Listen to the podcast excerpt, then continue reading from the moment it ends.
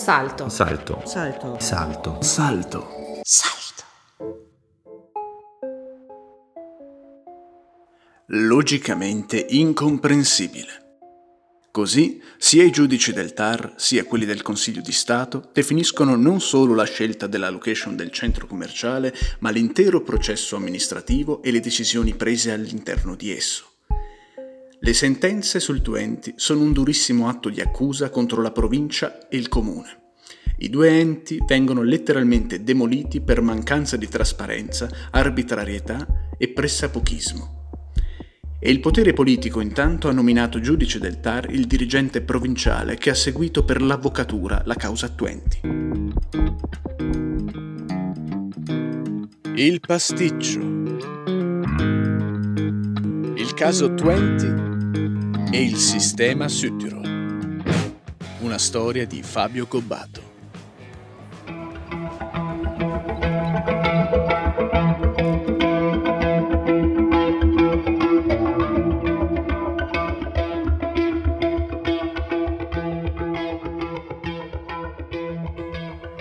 L'idea di fare un podcast sulla vicenda Twenty è arrivata durante una recente convalescenza con un braccio immobilizzato per due settimane e mezza. La decisione, che conserva un discreto grado di assurdità, anche se siamo ormai alla quarta puntata del pasticcio, è stata presa in modo del tutto irrazionale. Era accaduta una cosa strana. Durante la lettura della sentenza del Consiglio di Stato del sei ottobre duemilaventidue è scoccata una specie di scintilla, un misto tra infatuazione intellettuale e entusiasmo adolescenziale. Molto arrugginito sulla tematica, per un paio di giorni non ho fatto altro che leggere e rileggere le ottantanove pagine, a cercare vecchi articoli sul web e riannodare i fili della memoria, ascoltando in loop i primi due album dei C S I che non ascoltavo da qualche anno. Assimilata alla sentenza di appello, preso dall'entusiasmo, ho letto d'un fiato anche il prequel, la sentenza del T A R del duemiladiciannove, e ho scoperto che questa, nelle parti salienti, era scritta ancora meglio, chiara, coraggiosa e insolitamente sfrontata. Ed è questo aspetto che ha fatto scoccare la scintilla e venire la voglia di condividere il mio entusiasmo attraverso un podcast, perché davvero l'intera vicenda fa capire un sacco di cose su come funziona il sistema Südtirol. Insomma, il fatto che i giudici abbiano risposto con lucida sfrontatezza alla arrogante sfrontatezza amministrativa del duo Durnwalder e Widmann mi ha dato una botta di vita. C'è qualche speranza, mi sono detto.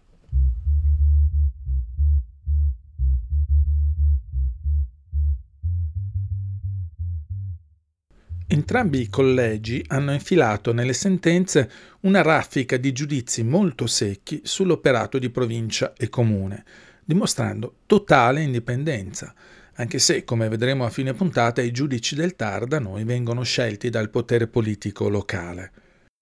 Una delle molte storture del sistema Alto Adige è questa, alle quali tutti ormai siamo assuefatti. Quando è il momento, quando le cose accadono, si tirano due imprecazioni, si mugugna sui social e poi si alzano le spalle e via, fino alla prossima pillola da digerire, perché comunque in Alto Adige la qualità della vita è molto alta e ci sono un sacco di ciclabili. Come cantava Giovanni Lindo Ferretti. Così vanno le cose, così devono andare. Nella sentenza del T A R, a tratti, tra indistinto brusio, si percepiscono dettagli minimali in primo piano, mi ha suggerito ancora Lindo in quei due giorni di full immersion. Eccone un esempio. Siamo al punto centocinquantadue della sentenza e il ricorso, va ricordato, è stato presentato da Aspiag, la società della Despar. Scrivono ad esempio i giudici: la specialità della procedura amministrativa posta in essere dall'amministrazione provinciale legittima i competitors, rimasti esclusi, a censurare la scelta, formalmente urbanistica e sostanzialmente commerciale, anche con riferimento all'inosservanza dei pareri tecnici disattesi nel corso della procedura. Il collegio dice cioè chiaramente che è stata fatta passare per una formalità urbanistica una questione non di qualità, ma puramente commerciale, una decisione presa nonostante una quantità pazzesca di pareri negativi di tutti gli uffici coinvolti.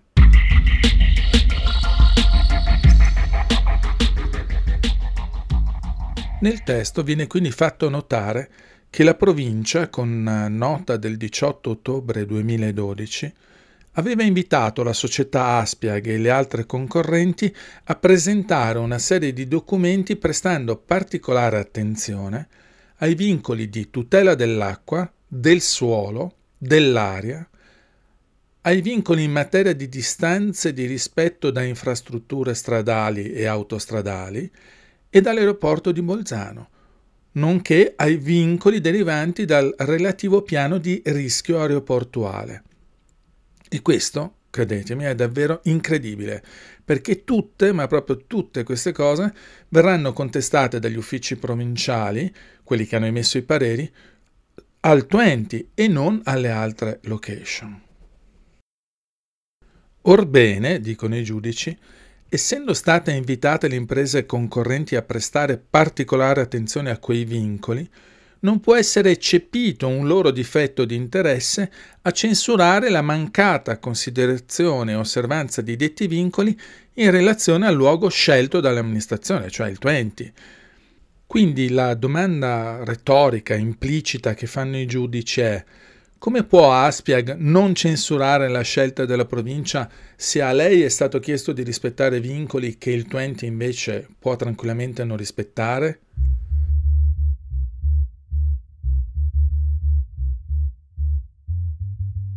L'ufficio legale della provincia viene più volte inquadrato nel mirino dai giudici. Gli avvocati dell'ente pubblico avevano chiesto che i giudici definissero il ricorso inammissibile, fra le altre cose anche per pretesa acquiescenza. E questa è una cosa curiosa. Cioè, la provincia riteneva che Aspiag, accettando di partecipare al procedimento farsa con la scelta del sito delegata alla commissione di esperti, si fosse in qualche modo impegnata a non rompere più le scatole.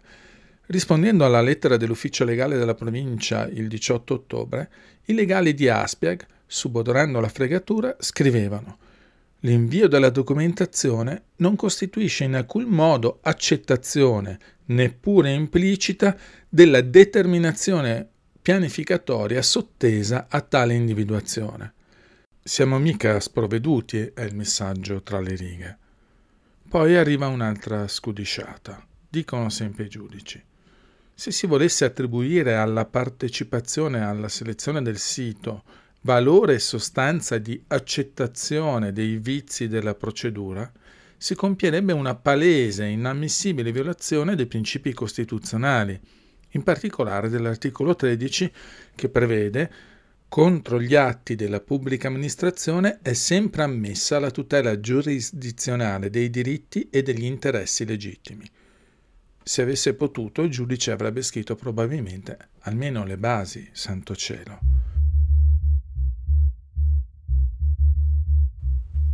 Di comma in comma l'attacco diventa sempre più evidente. I giudici notano che un mese prima della citata lettera, già la Commissione Urbanistica Provinciale, nell'esprimere il proprio parere negativo sulla proposta relativa al sito Twenty, soprattutto a fronte dei pareri negativi dell'Ufficio Aria e Rumore, della Società Autostradale e dell'ENAC, aveva segnalato la necessità di riavviare la procedura. E la giunta Durnwalder cosa fa? Invece di rinnovare la procedura come richiesto dalla Commissione Urbanistica, decide di incaricare l'ufficio legale della provincia di redigere la bozza della delibera con la quale predisporre i presupposti urbanistici per realizzare il centro commerciale al Twenty.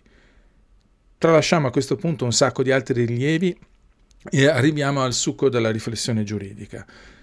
Ad un certo punto nella sentenza si legge: ne discende che per effetto della modifica urbanistica la proprietà privata in questione, cioè la Podini Holding, ha ottenuto un maggior potenziale di sfruttamento e, in definitiva, un notevole incremento del valore dell'immobile con conseguente, non indifferente, vantaggio economico.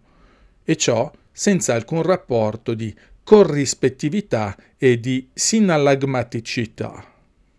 Nel sito Una parola al giorno si legge: sinallagmatico.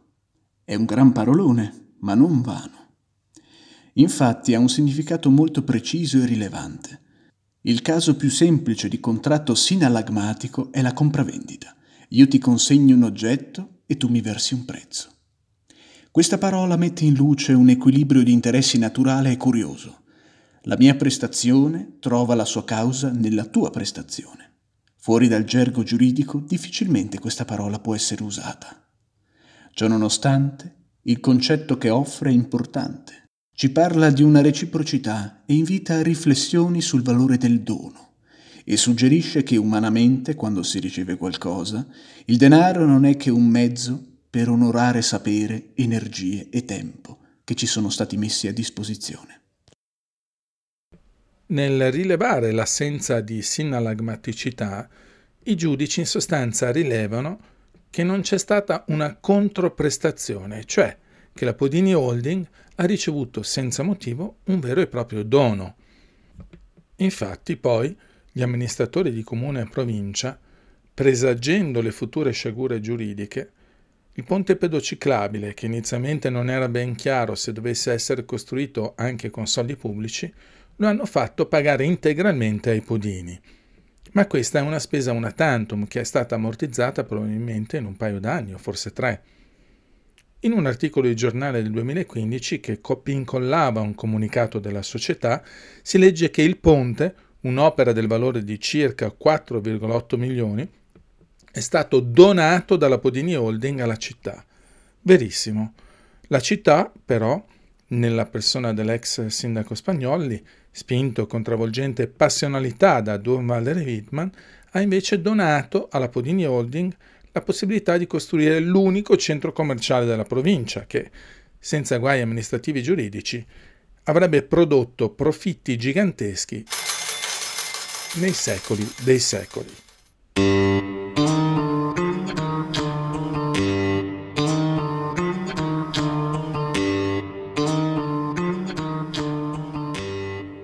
La prossima frase estrapolata dalla sentenza non necessita di commenti.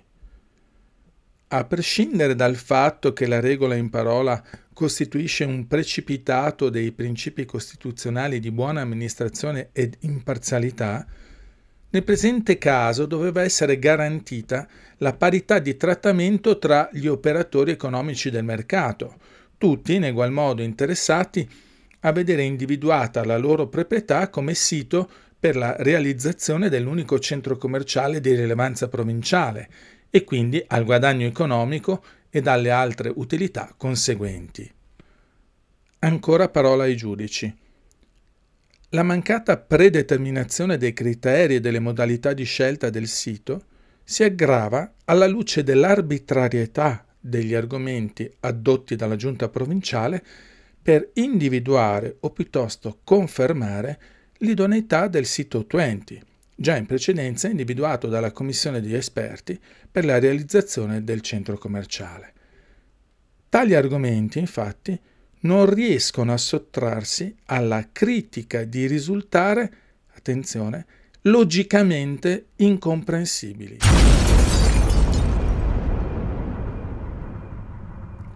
Proprio così, logicamente incomprensibili.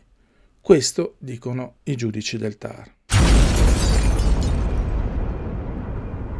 Perdonate la pedanteria, ma a questo punto è necessario fare qualche altro esempio, giusto per far capire il livello di profondità di analisi eh, che è stato eh, raggiunto dai giudici e che cosa li abbia spinti a dire quello che ho appena riferito. Fondata appare, si legge nella sentenza, anche la censura relativa all'attribuzione arbitraria del punteggio in relazione al criterio numero sette, distanza dal centro, popolazione, chilometri, dove Aspiag lamenta che per centro non si sia tenuto conto di come la popolazione è distribuita sul territorio e quindi della distanza dai quartieri maggiormente popolati.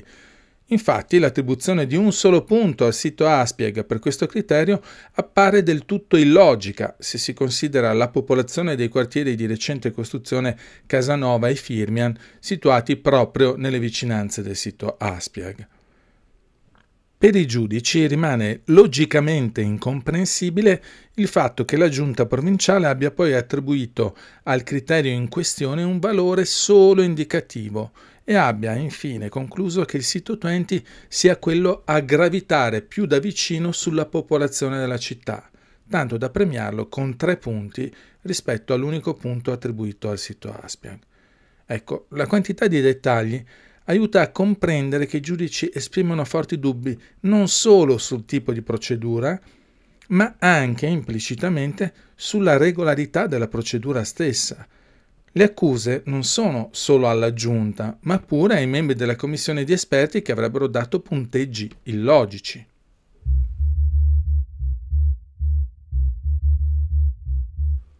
Per superare i pareri tecnici negativi, osservano i giudici, la delibera della giunta critica il parere negativo dell'ufficio aria e rumore, già preoccupato per la tutela della salute dei lavoratori in un luogo in cui il valore limite di diossido di azoto era già abbondantemente superato. Che cosa metteva in discussione la giunta? Imputava incredibilmente all'ufficio aria e rumore stime sbagliate sull'incremento del traffico, che non sarebbe stato del sei per cento ma del tre per cento, per via della passerella pedociclabile che avrebbe dimezzato il traffico atteso.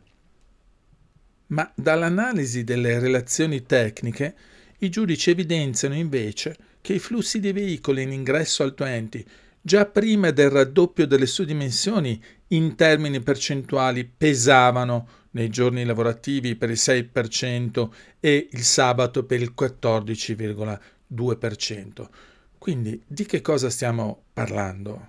Dicono sempre in modo sottinteso i giudici.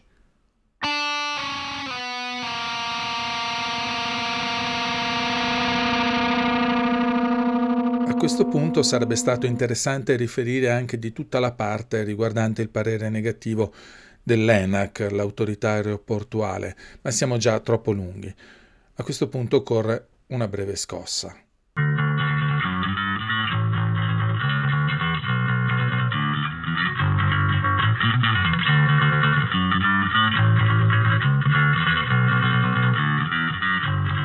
Ecco, questa era dunque la sentenza del T A R del duemiladiciannove. Dopodiché Podini Holding ha fatto appello e il sei ottobre di quest'anno si sono pronunciati i giudici del Consiglio di Stato. Ma tranquilli, questa sentenza la scorriamo veloce perché di fatto con uguale durezza dà ragione punto per punto ai giudici di primo grado. In almeno quarantacinque cinquanta frasi si parla infatti di scelte illogiche, di mancanza di trasparenza, di procedimento atipico. La provincia, in sostanza, viene letteralmente fatta a pezzi. Vediamo però solo qualche riga a mo' di esempio.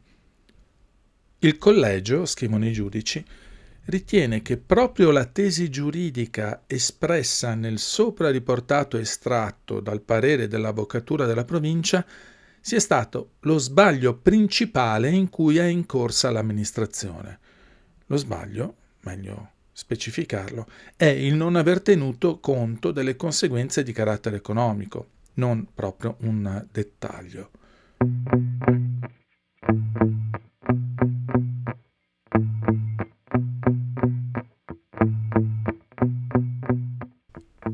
Tale area, sostiene il Consiglio di Stato, avrebbe dovuto essere scelta in seguito a regole che dovevano essere fissate prima dell'inizio della procedura e non, come in concreto avvenuto, in maniera successiva al momento dell'adozione della delibera che concludeva l'iter procedimentale per la variazione d'ufficio del P U C di Bolzano.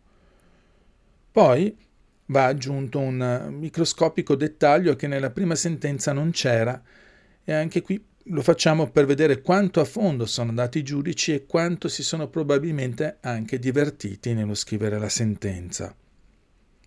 Scrivono i giudici: a prescindere dal fatto che non viene minimamente spiegato perché la giunta provinciale e l'avvocatura provinciale si siano rivolti all'ufficio rifiuti per contrastare un parere tecnico dell'ufficio aria e rumore e perché tale ufficio, cioè l'ufficio rifiuti, avrebbe anche le relative competenze, è del tutto illogica e di difficile comprensione, eccetera, eccetera, eccetera. Viene quasi da aggiungere le risate tipo Paperissima.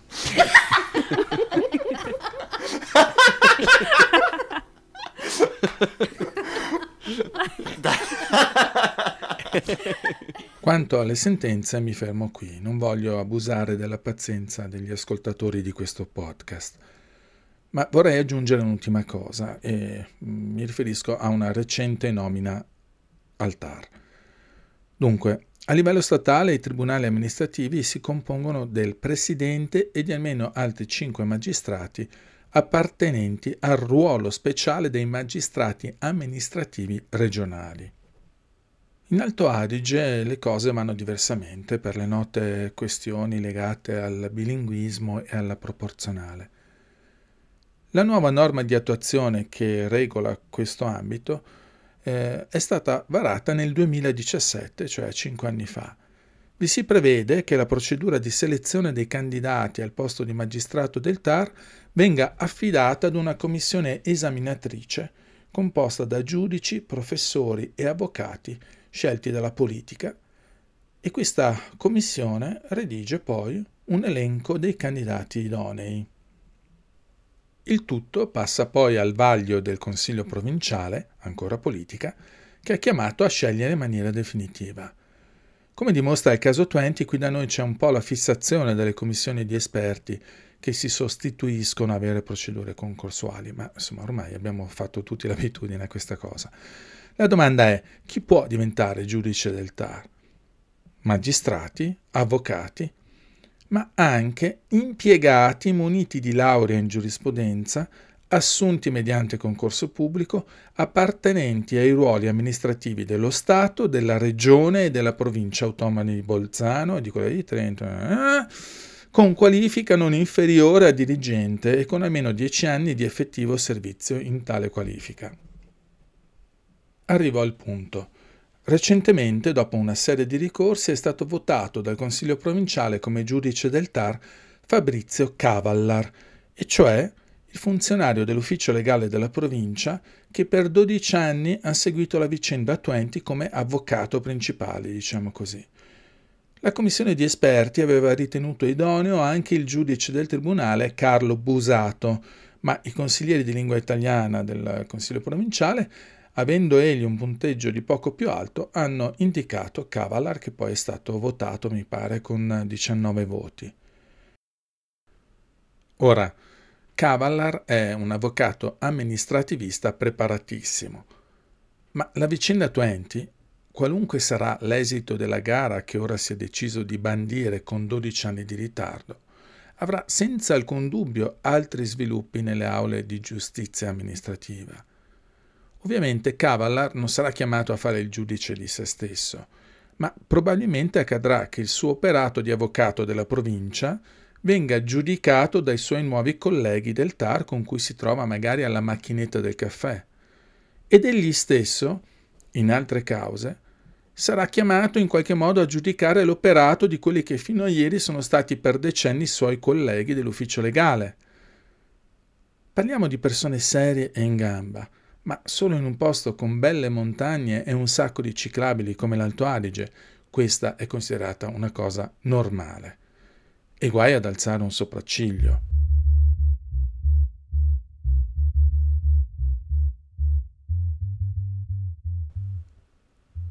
Mi si permetta un'altra annotazione, cioè la cosa più sconvolgente è che, come dicevo, la norma di attuazione è stata modificata nel duemiladiciassette. Fortunatamente sono state tolte dal testo precedente, in vigore dal settantasei, i commi più esilaranti. Stenterete a crederci, ma fino a maggio duemiladiciassette potevano diventare giudici del T A R professori di materie giuridiche negli istituti tecnici con almeno quindici anni di insegnamento di ruolo.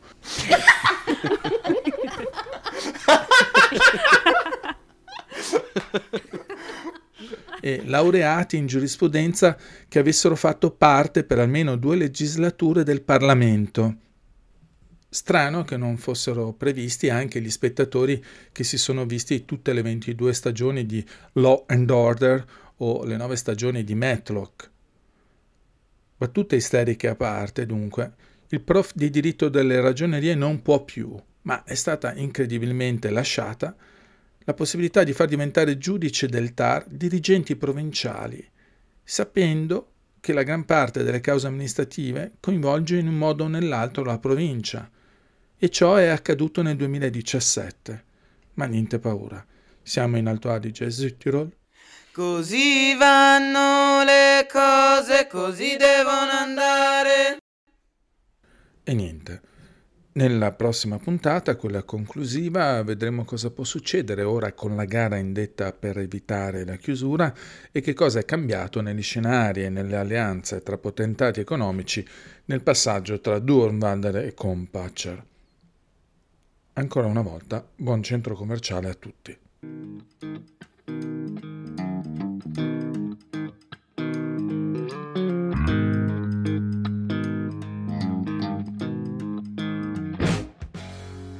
Se ti è piaciuto questo podcast, abbonati alla nostra creatività, perché non è mai troppo tardi per sostenere qualità e libera informazione in Alto Adige.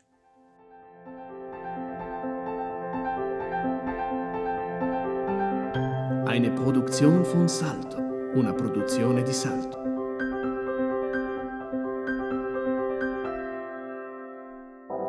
Salto. Salto. Salto. Salto. Salto. Salto. Salto.